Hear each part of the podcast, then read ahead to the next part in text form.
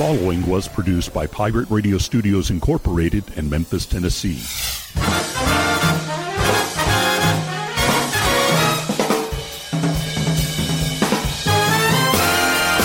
Hello, my name is Rick Cheddar, and this is From Radioland. Greetings, salutations, hello, hey, how's it going? Welcome to another episode from Radioland from the home office in Memphis, Tennessee. This is episode 396 uh, with another big show ahead of us uh, here as we cruise. You know, we're coming up on 400, 400 episodes. That's 400 weeks. That's a long time. If I were if I were if I were clever enough to do the math in my head, or you know, thought about it in advance, I could probably tell you how many years it is. But I'm guessing it's about seven, eight years, something like that. It's a long time.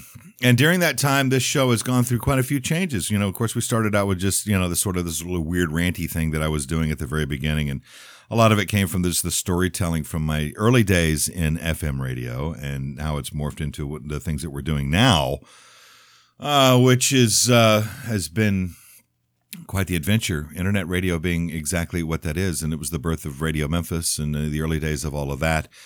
And as time went on, we were bringing in people into this program and and and doing different things. And then uh, we started pulling some programming off of Radio Memphis itself and adding it to this program, which was good, you know. But uh, the pandemic came and changed a lot of the way we were doing things. So one of those aspects was the fact that we had to take people and throw them out of the studio.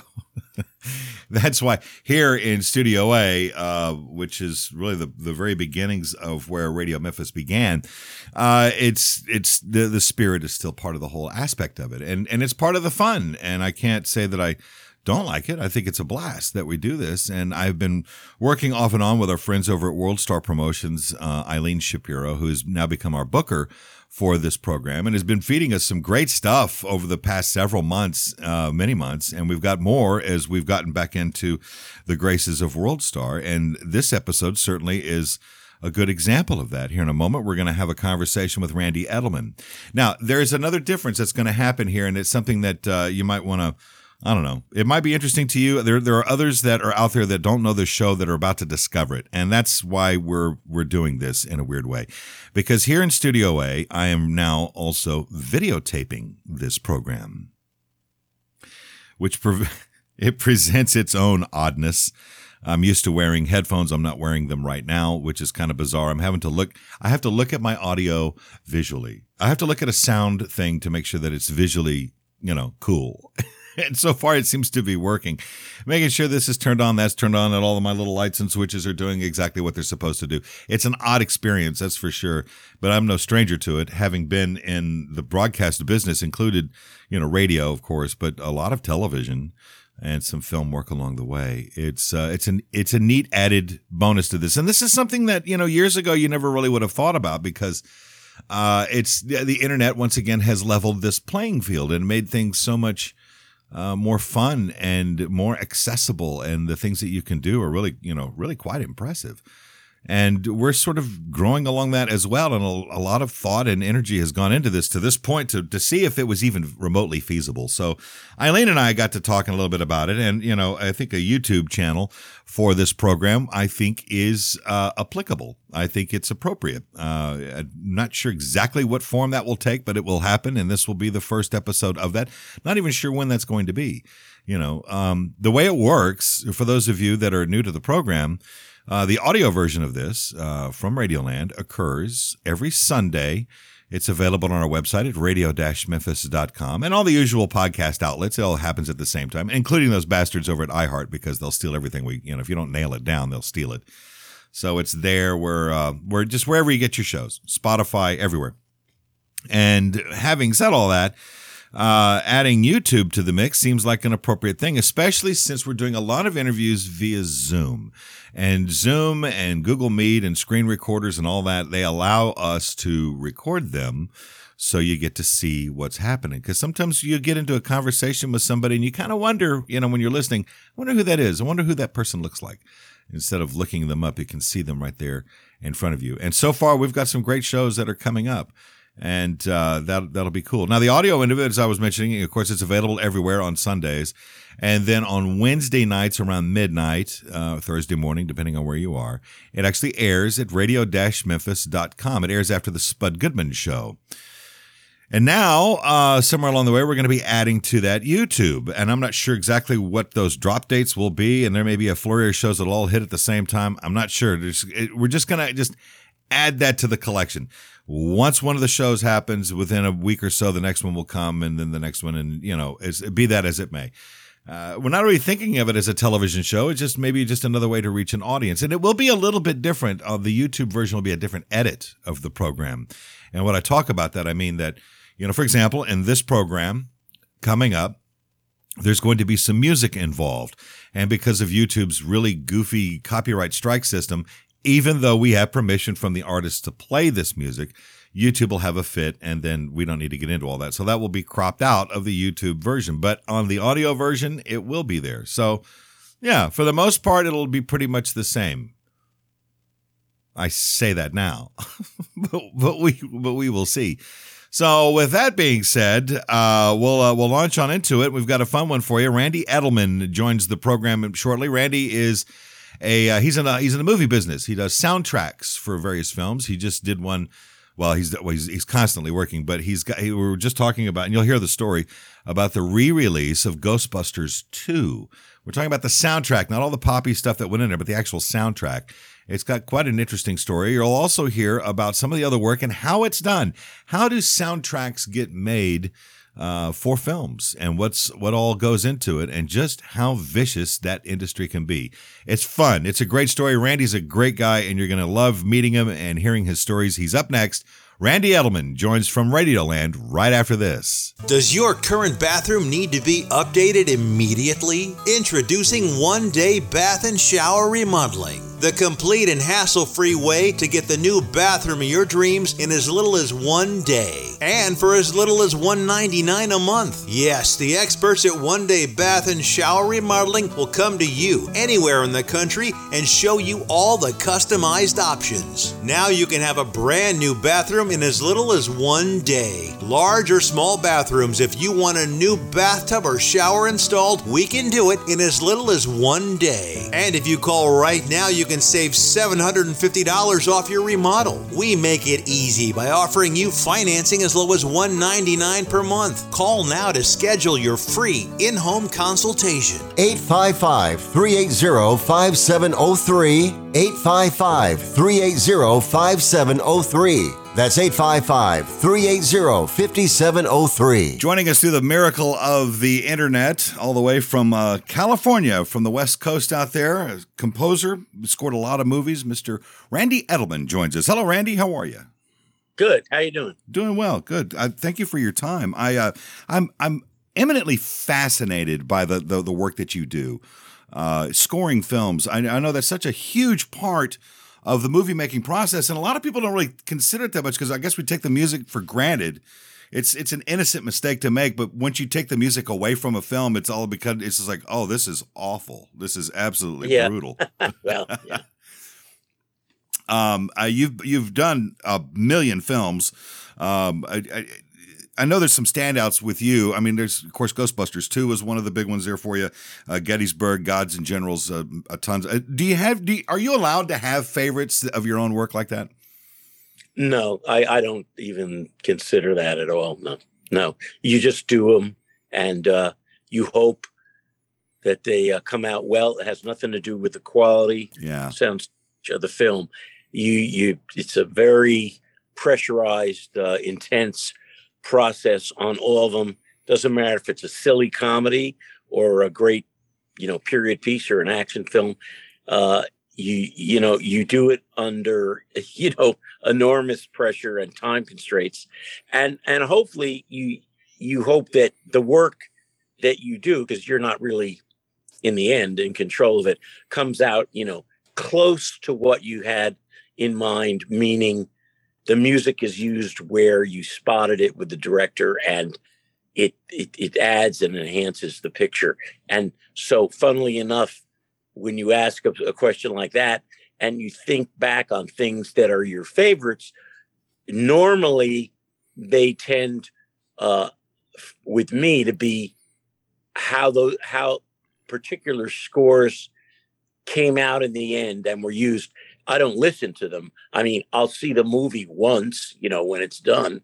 And then if it if everything fell into the right hopeful you know hopefully the the the right place then to me it's a um that's the mark of the success of it. And and of course the way they used it and you know the levels because once once you get done with the score after the fight that ensues during that and you give it to them they're the ones that go on the mixing stage with the sound effects and dialogue and the music and they can completely change what you've done yeah because that, that was a question i've often had about the, the stuff that you do i mean you know you, you obviously you, you get the screenplay you're looking through it so you're getting some ideas in your head but I guess you really can't do much of anything until you start seeing what's been yeah, shot. No, no, I'm gonna yeah back up a second. No, you don't get the screenplay.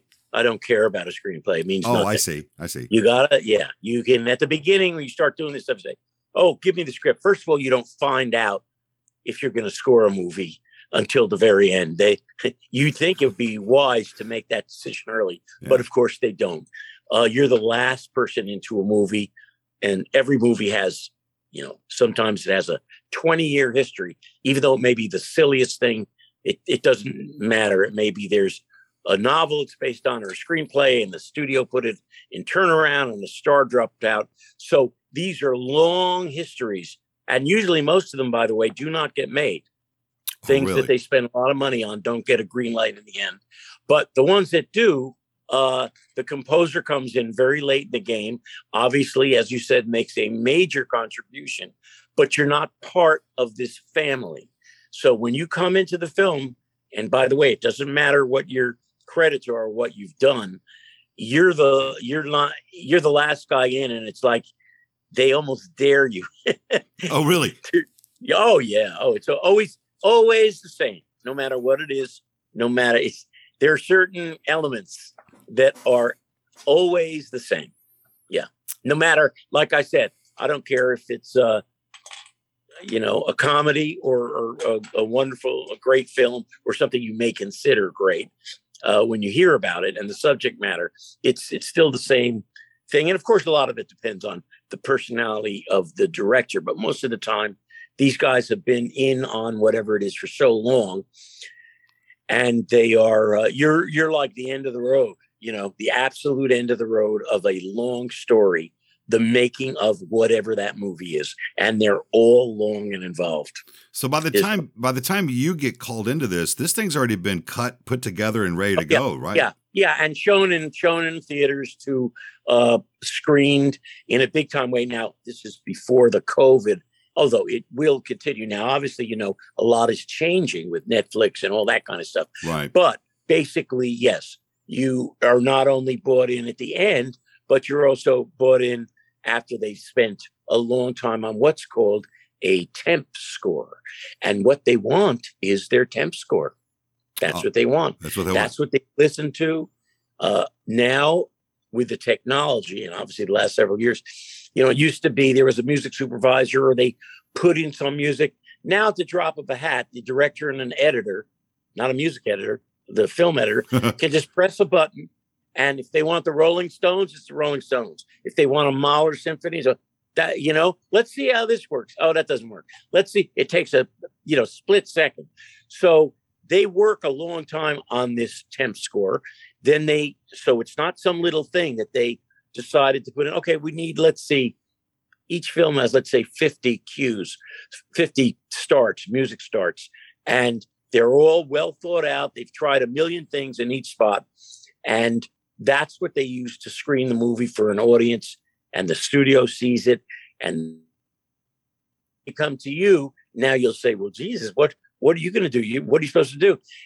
And you obviously you want to do something unique and fresh and new. So so any I'm telling you something, a lot of composers wouldn't say this to you. You got to figure out a way around that. You got to figure out a way so that every cue that they have, which is trying to support the scene, whatever the scene is, because that's why the director is using music, right. uh, no matter what the emotion of the scene is, you kind of got to figure out a way to do that because they're stuck. They're stuck on a a mood and an emotion of that temp score. So good luck. That's yeah, a, that's a, it's like what you said. They dare you to do this because yeah. you're you're you're. There's like I dare you to do better than what I was doing. Right, right, and they it you know it doesn't it, it obviously that's not stated, but that's basically it. So now you know sometimes you know when it's a um you know if it's an action film or a drama, which people would think oh you know that's where people really get um turned on by by the score and the music. That's pretty easy because those kinds of things, the scenes and the support the music will give it generally dictate themselves. It's dark, it's tense, it's blah, blah, blah, blah, blah. But when I started out in this, after I'd done a million other things for years, um, musically, uh, I started doing these comedies. Yes comedies are hard, you know. And if you listen to any of these scores, if I said the movies, which you know them all, um, the music doesn't sound funny. It's not funny music because comedies have romance, yes, and action and horror, yes, and all kinds of things depending on where they take place, what they are, who the characters are.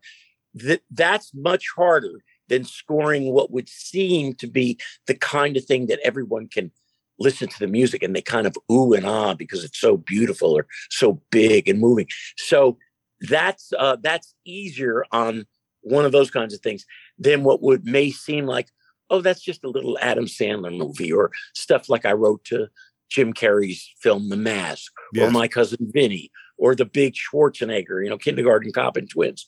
Those were those were very difficult things to write to because it it's not only not dictated what the style is you have to figure out but where is it you if a comedy works you shouldn't have to ever ever play the comedy yeah so yeah uh, that, ma- that yeah. makes sense yeah. yeah. and i like we generally my sort of well my it's not my rule but i always did them and i always if if the guy like Jim Carrey, Jim Carrey's brilliant. You know, I knew when I saw the mask, this guy was doing this thing is brilliant. Adam Sandler's a very talented guy in the right thing. Um, uh, Eddie Murphy has a, if if these guys know what they're doing and the part is right, uh, then they can make they make that end of it work my end in those things, depending on where they take place and what they are, is usually making the other quote dramatic places, be it romance, be it action, be it work, rather than the funniness of it. That should be, in the best case scenario, handled by a really good comic a- acting person like Joe Pesci and my cousin Vinny, or you oh, know, sure. one of those yeah, yeah, because so, yeah, they're carrying those scenes for you too. So yeah, that you know that's that's yeah, a, bit, and and um yeah, so those things are are for me those were always more difficult than um the you know straight ahead kind of things. So, but but as far as uh, I mean, a, a favorite, I, I I've done so many and different kinds of scores, and I'm completely you know, it's a 24 7 thing. When you're involved, you're living the movie, whatever the movie is, no matter when or where it takes place. And um, I just, you, you have to really concentrate on what it is. And I never know when I get done with it exactly. I mean, I think I know because I see it every day in my place, but I don't know exactly how it's all going to turn out. But I put the same, I like to think that I put, you know, 100% into each of them, no matter what they are. It sounds like it's an incredibly intense process. Oh yeah, from it, the time that the phone rings to the time you turn it in. No, no, yeah. There's no, yeah. Oh yeah.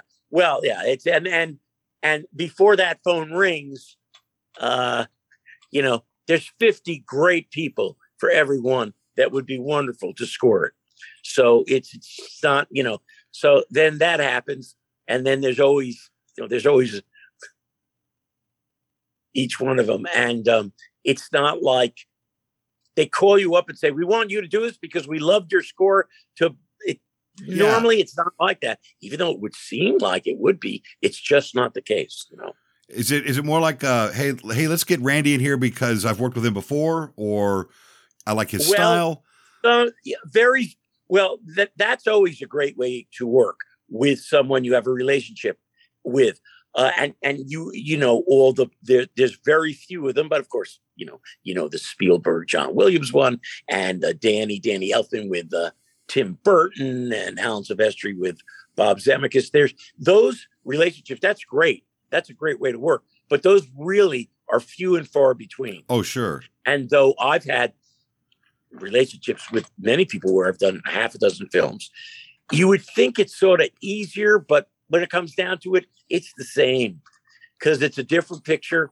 Whoever that director is, you know, I don't know what's going on in his life, but it may have changed. You know, shit is going on, and so they may uh, be uh, in a little different place depending on what the film is and and who by the way is side of, is sort of controlling them you know on on their case there's very few directors that have you know real ultimate control you know Yeah, I've heard that. Yeah, it's it's not what you think. Yeah. Yeah, and if and so you're you're in the middle of a a big collaborative process but basically the thing i love about it is guess what?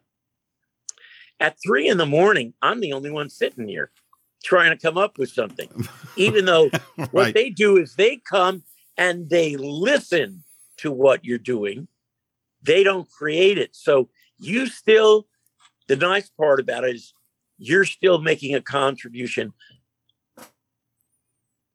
as one person involved in this unbelievable process. That's why i hate going to to um when a film is shot which is usually in the odd case that you do have a relationship with the director. And like when we were doing uh what was it uh, vin diesel's uh triple x you know kind of this new kind of anti anti-hero james bond with rob cohen who had just done fast and furious with with him and so i flew to like uh well wherever it was to prague or someplace.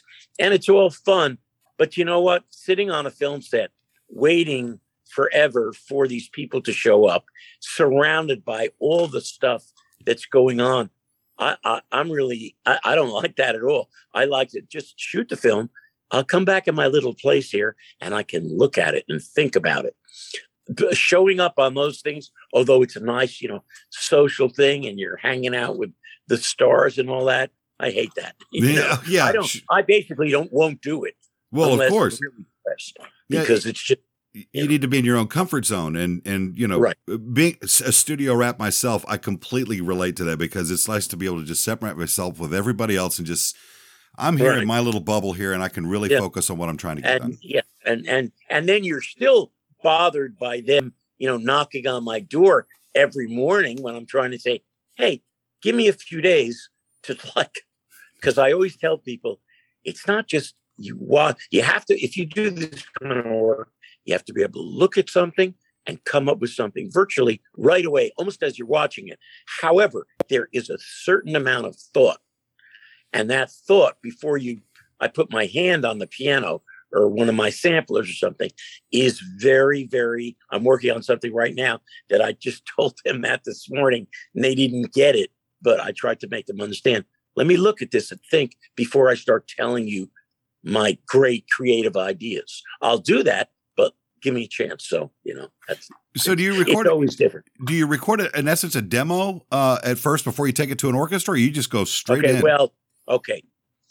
Um well it's just too much to discuss well you you know because you're in the studio Yeah. obviously technology has changed over years and we're I, I i don't know how these people when they went to quote years ago and these wonderful scores that were written the guy had nothing but um, if he was big time guy he had a moviola in his house and a piano yeah how could show anybody really what he's doing? Well, he he didn't, and they had to go on the soundstage with a full orchestra before they they heard it. Um, now it's different because everybody can, you know, uh, stick up uh, a mock-up of whatever you, you want. And if you spend the time, it obviously sounds uh, with everything going the way it is now, it sounds you can make it sound pretty great. And if you don't like it here, you're not going to like it with the London Symphony at Abbey Road. You know, right, it's right.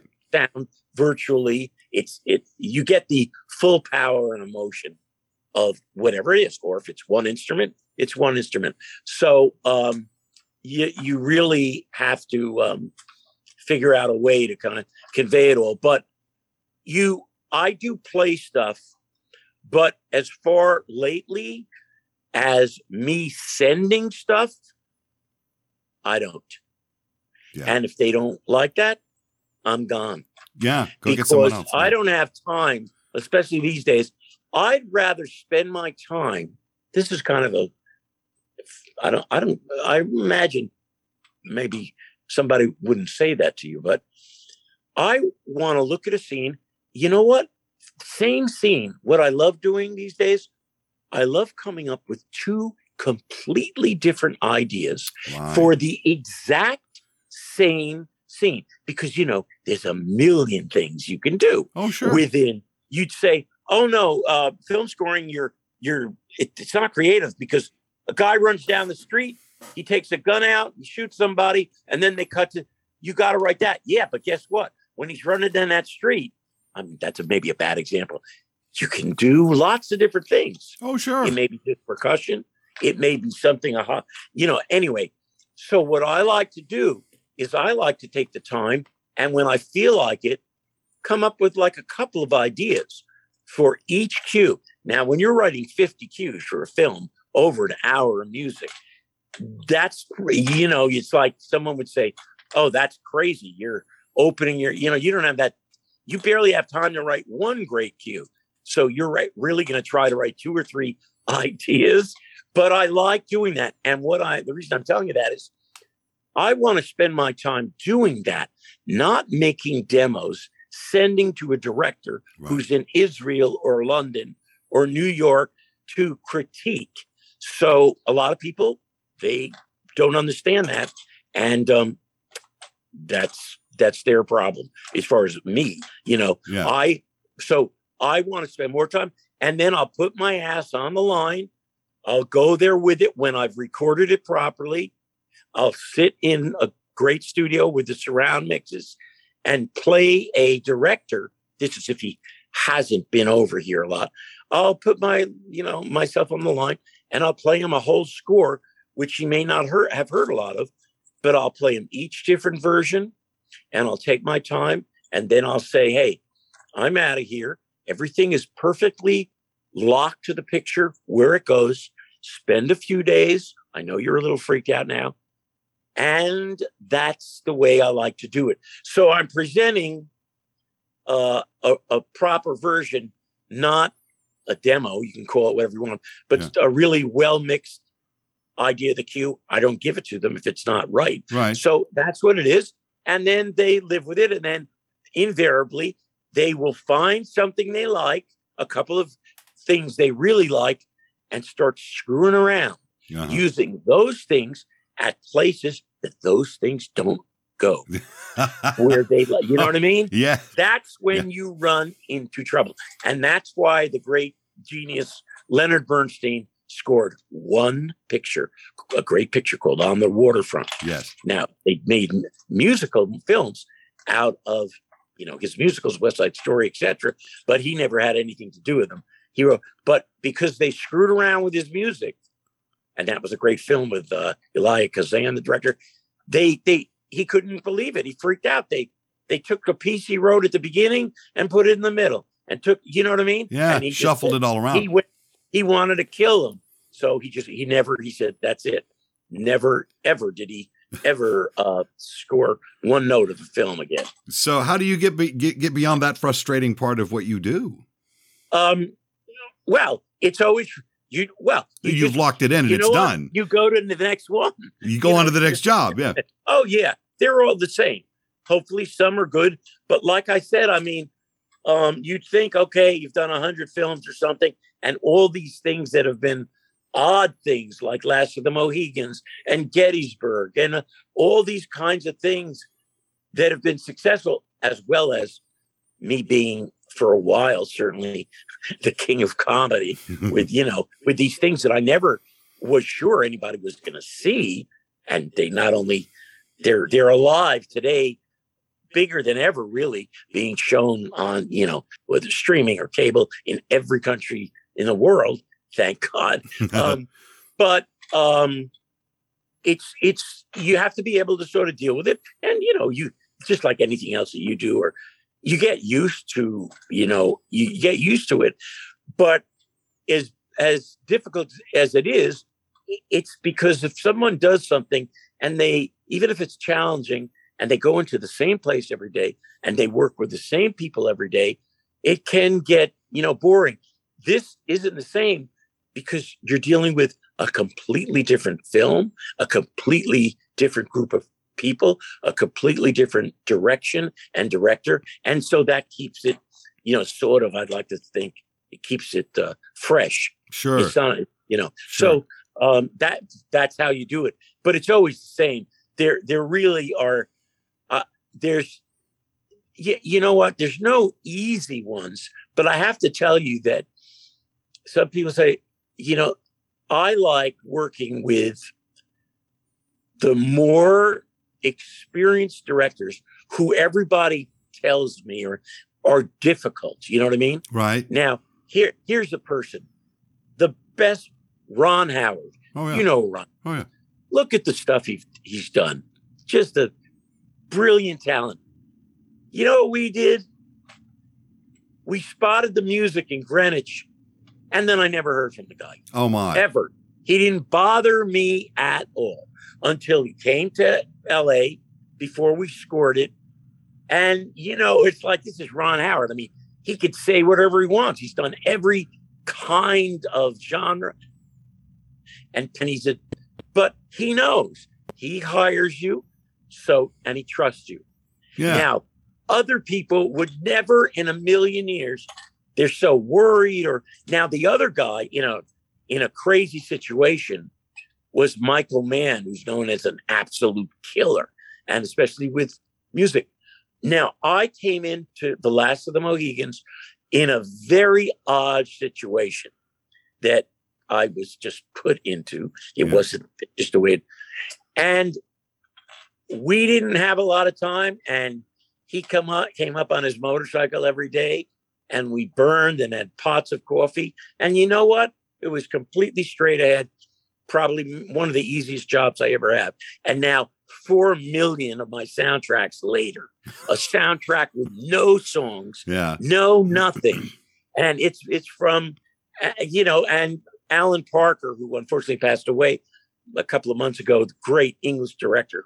My God, he was, as far as I'm concerned, the best director. I mean, he did stuff like, uh, you know, Midnight Expression and Fame, and then Birdy and Mississippi Burning, and you know, I mean, just great. He he was just, um, you'd think he was a very serious guy, but he was like a a beer drinking, funny, funny North Londoner.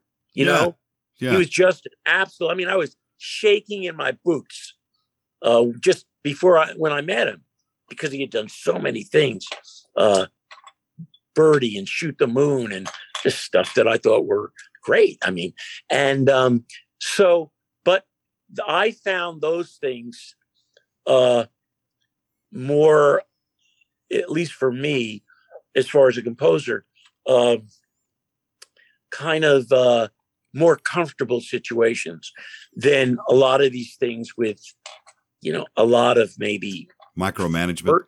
yeah, as first or second time directors who, by the way, are it's obviously sometimes these things, things would happen and yeah, these pictures, these were big studio films. And I say, who, how, why is this guy doing it? Yeah. And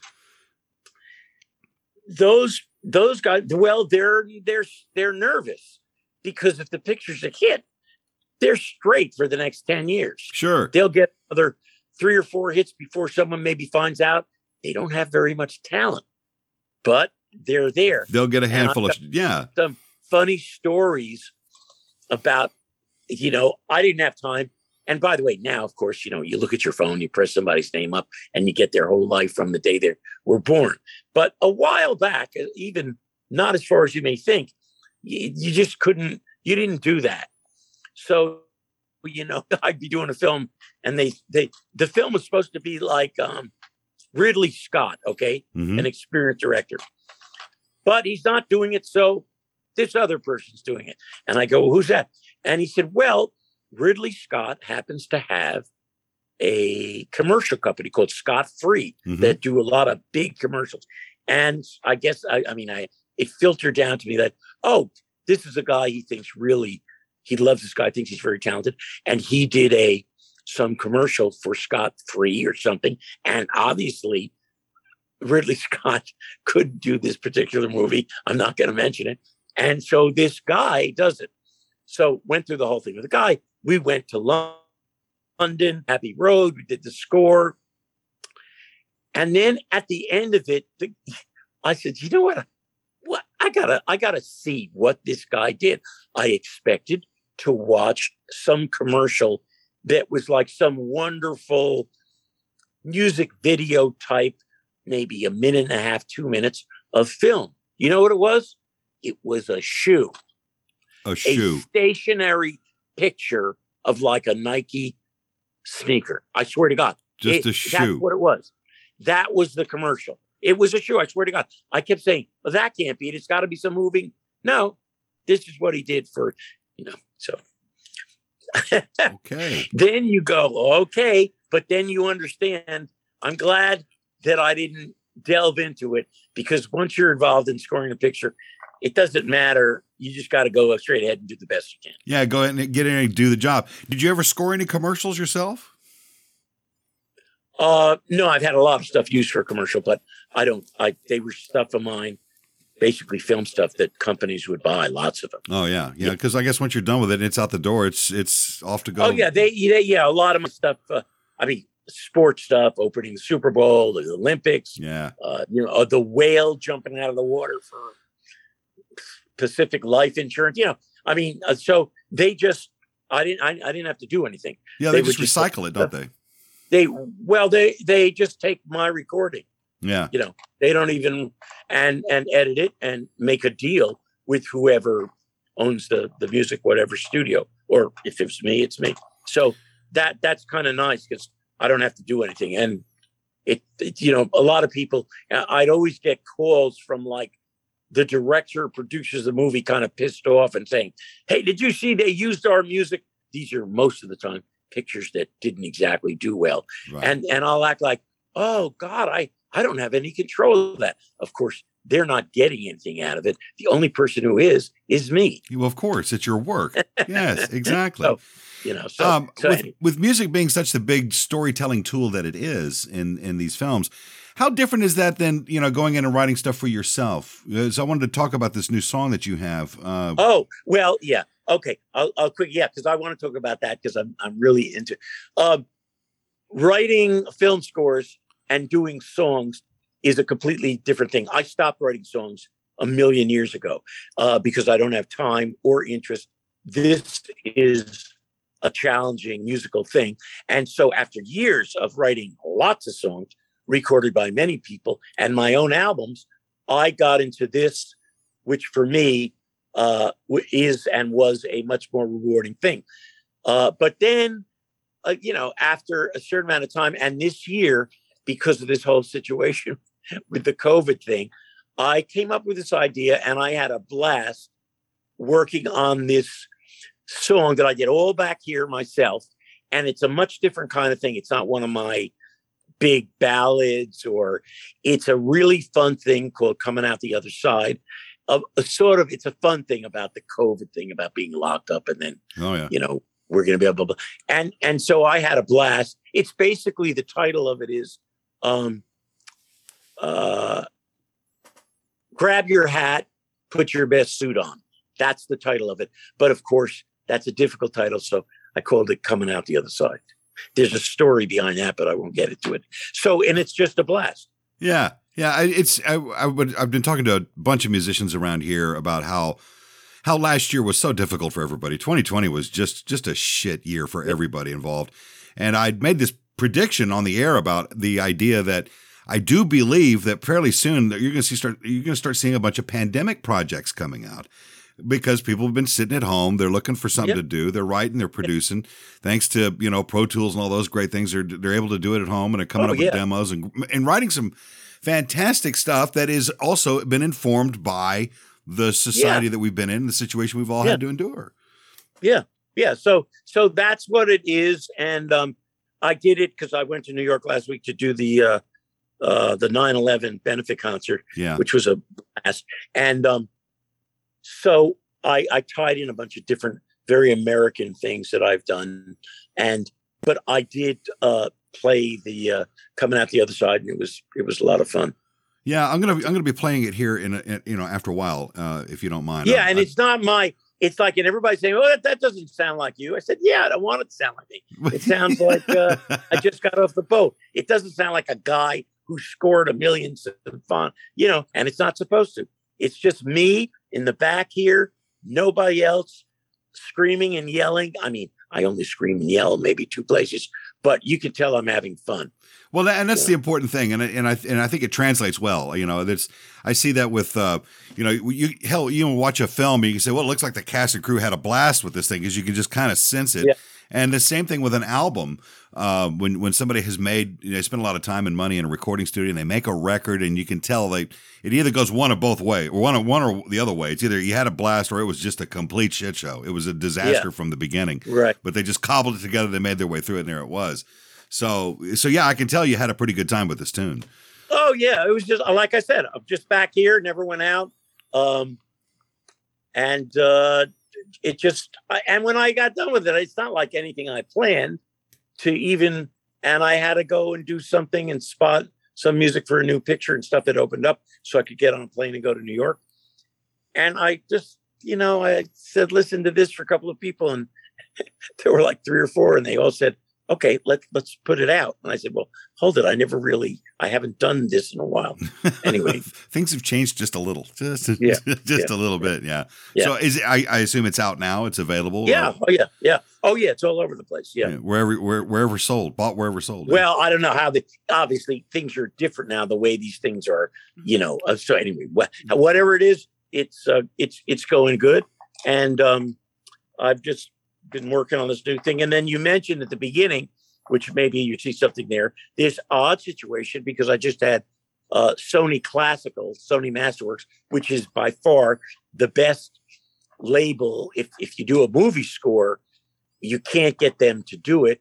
I mean, certain people can, but only very small amount of people uh, to do uh, a score album. And they've just released my score to Ghostbusters 2. And you'll say, Jesus, when was that? Well, it was about 30 years ago. yeah, And a, a long story which you could understand.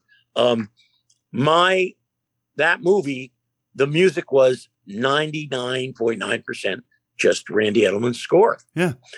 But because of the first movie, which was actually years and obviously a huge hit before that, and the success of that single that was thrown in at the last minute to that movie, uh, the score was by Elmer Bernstein, and it's a great, great, real uh, uh, supernatural score. It's great, really good. Um, but of course, people know the song. So in all those years that they didn't make a sequel because everybody in it wanted too much money, yeah. as what happens lots of times. oh, sure. By the time they made it, you can imagine in those five or six years, every R and B hip hop artist had done a quote song, a new Ghostbusters song, not called Ghostbusters, but a song. I'm talking about everybody. There must have been, and of course, technology had changed a little. They weren't songs; they were finished records. Yeah, So when I started that thing, there were all these records. It was very political. I mean, you name the artist, every one of them had done a finished record.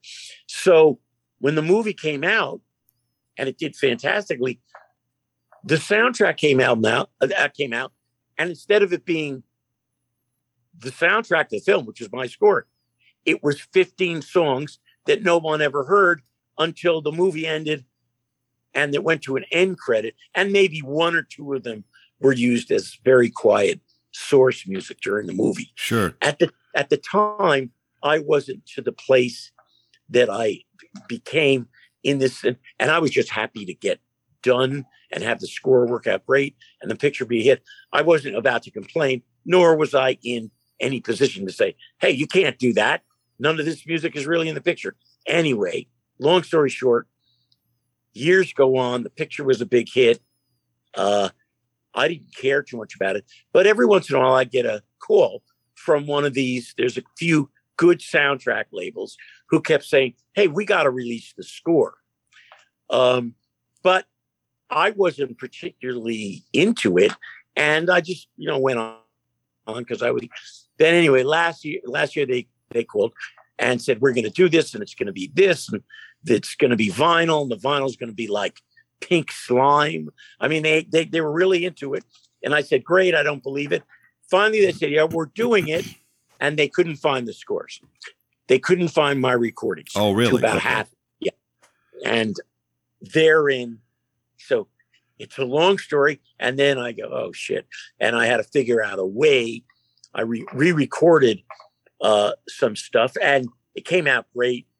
And they've just released it, I think, last week, and it'll be out in vinyl and in you know digital and everything. And it's all over the place. And they're a great company, and they did a fantastic press kit and and package and everything. But it's a long thirty year story, and them they you just wouldn't believe how the studios could misplace something, and you think, okay, they're going to find it. Well, guess what? Not there. You know. Yeah. Oh, it wasn't involved in that vault fire, was it? No, th- but that happens. But no, they this was a different. uh Yeah, that was Universal. Yeah. Well, yeah. Uh, yeah. Uh, no, but these things are, you know, you find out, oh, they're in some place in some vault in the desert. It's like, why can't you? It's it's hard to explain. But oh, yeah. invariably, if you go and try to find stuff, not that uh, easy to get your hands on these days.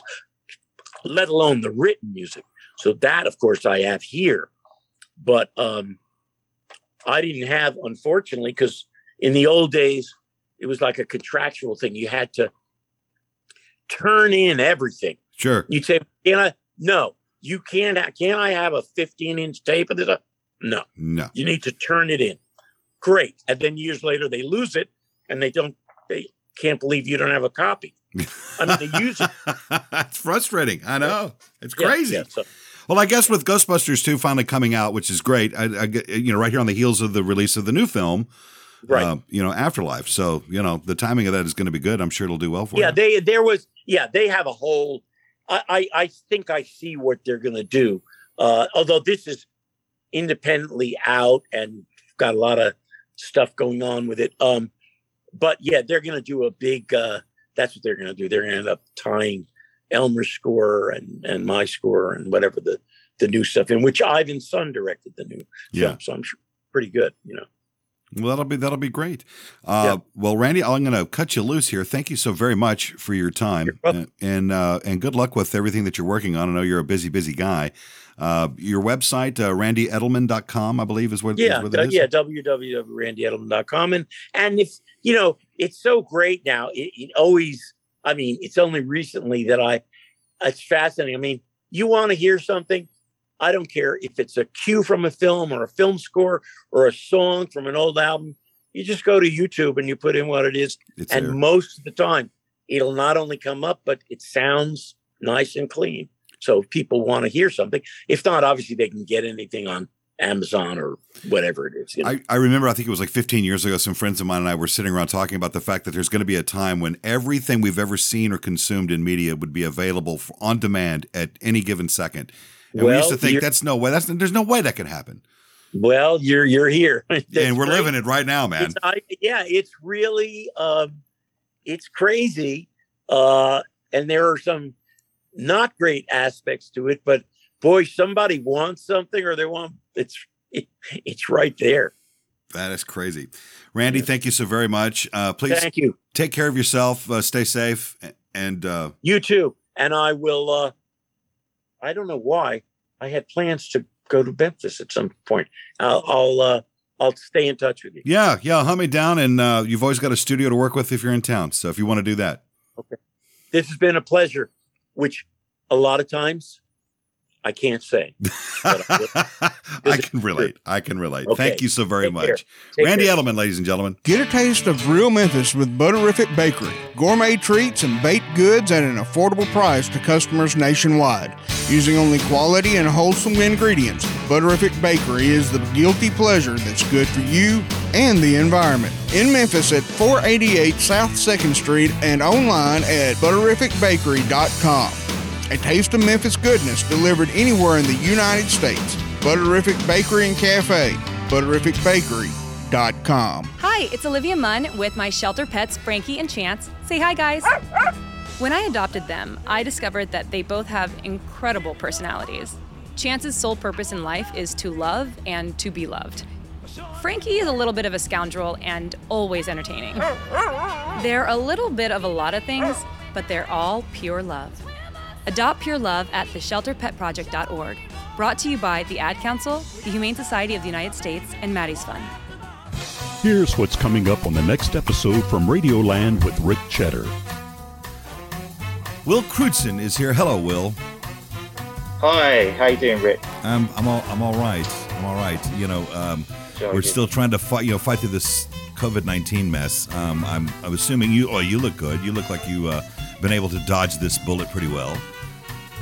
Uh, so far, so good, yeah. But who knows where that bullet's gonna find its wily way? you know? yeah. Uh, so I get what you've had the same thing in Memphis, then, obviously, yeah. Oh yeah. It's uh, it's Yeah. it was it, you know there's like about what, one and a half million people that live in in this area here, and about last I heard we were about sixty percent vaccinated. There's a lot of people here that just you know they're just being funny about this whole thing, but you know this is an entertainment town, so a lot of the venues got closed and lot of bands were without work, and it was just really tough and very scary for a lot of people. For previous episodes, go to radio-memphis.com. To download episodes to your mobile device, search the show in iTunes, Player.fm, Stitcher.com, Pocket Cast, or tune in. And now, here's more with Rick Cheddar from Radioland. You heard what's coming up next time on the program. That's Will Crewdson. Uh, yeah, that'll be fun. That'll be a that'll be a big old time. Uh, yeah, Will is Will's a, he plays with Adam. He's one of the ants. He plays with Adam and the ants, among many other things. He's he's a he's a he's a he's a cool dude, man. He's a cool, righteous dude, man. Very British, British guitar. When we taped that interview, he noticed that over my shoulder, over my right shoulder in my studio, because the camera was on, of course. He saw that there's a couple of guitars leaning against the wall, and he was asking me about them. And and it's it won't be in the interview, but uh, and I'll share that story later. But it was more like, you know, I was just more annoying the neighbors anything else. It's not like I really have time to dabble, but that's really kind of all I do is just is just dabble these days. That's just the way the way it goes. So uh, so there you go. We got some fun stuff coming here in the weeks ahead. Here from Radioland. Be sure and stick around if you uh, have not bookmarked or, or saved the program or subscribed to it. Please do wherever it is that you get your shows. Uh, we're available everywhere that podcasts are available, and soon to be on the YouTube where you can subscribe to the channel there, and that way everybody will know. Uh, to to find out when that's going to be, just uh, well, I don't know. Uh, I, don't know. Follow follow me on social media is probably the best thing I can tell you because that's where that's where it'll happen. It'll be Twitter uh, and uh, and the Facebook for sure. Don't know about the Instagram. Instagram. See, look, I work in the radio business. This isn't a visual thing. You know, what are you gonna take a picture of? What? It's the same thing. Every it seems that it's not very visually appealing, which is sort of weird. What are you going on to YouTube for, bro? Eh, because that's just kind of the thing to do, I suppose. I don't know. It'll be fun. I'm looking forward to it. It's sort of a new chapter, but as we continue on, dude, this is what, you know, we're getting close to 400 episodes of this program. That's a long time. So, uh, yeah, you got to kind of keep it thing, keep the thing moving and, and grooving and stuff like that. And those of you that have been with us, uh, off and on throughout all this time, we appreciate it. And uh, there are some I know that have been with us since almost day one. I hear from people all the time about this program, and I've always enjoyed it, and I appreciate that to no end. Lord knows, in this day and age, and in this in this industry, it's nice to have that you know kind of in your pocket. You know, Lord, it, I I uh, as an aside, I uh, I was driving to work the other morning last week, and I turned I I turned on that FM radio in my car. And I knew it was bad, but I it was breathtaking. It was absolutely horrible. It was a station I used to work for here in town and of course there's nobody there and they had some canned ham show. It was a quote unquote morning show and it was uh it was brutal. It was it was these these guys. I don't even know where they were from, and they came on, and I heard one break, and they did I don't know two minutes, maybe three minutes. They tried to be funny. It wasn't there. They weren't here. They, it was just it was just sad. It was clearly voice tracked, and who knows where it came from. But those days, it's it's. I'm convinced. You know, those days of those wacky morning zoo shows are dead. Thank God. They're they're you know, Rick, don't you work mornings? I do uh, 9 a.m. to 2 p.m. Central Time at radio-memphis.com weekdays. Way to work the plug. but it's not a wacky show.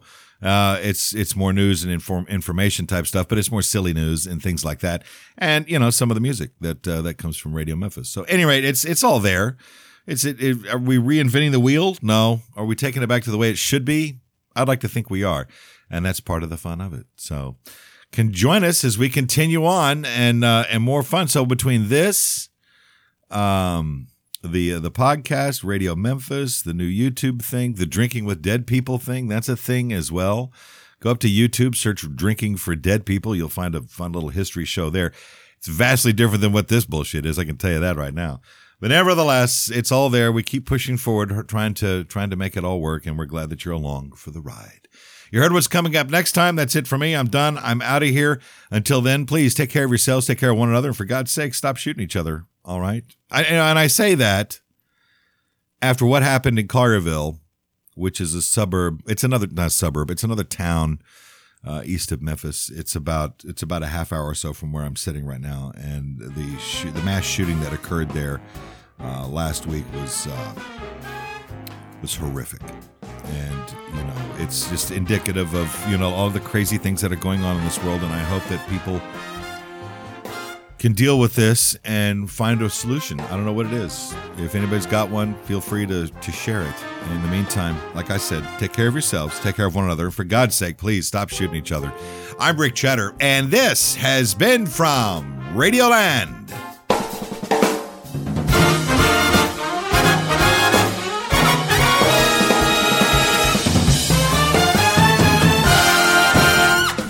Rick Cheddar from Radioland is produced by Pirate Radio Studios Incorporated, Memphis, Tennessee. All music performed during this episode was used by permission. No part of this program can be rebroadcast or used in any other way except by written consent. For more, go to radio-memphis.com.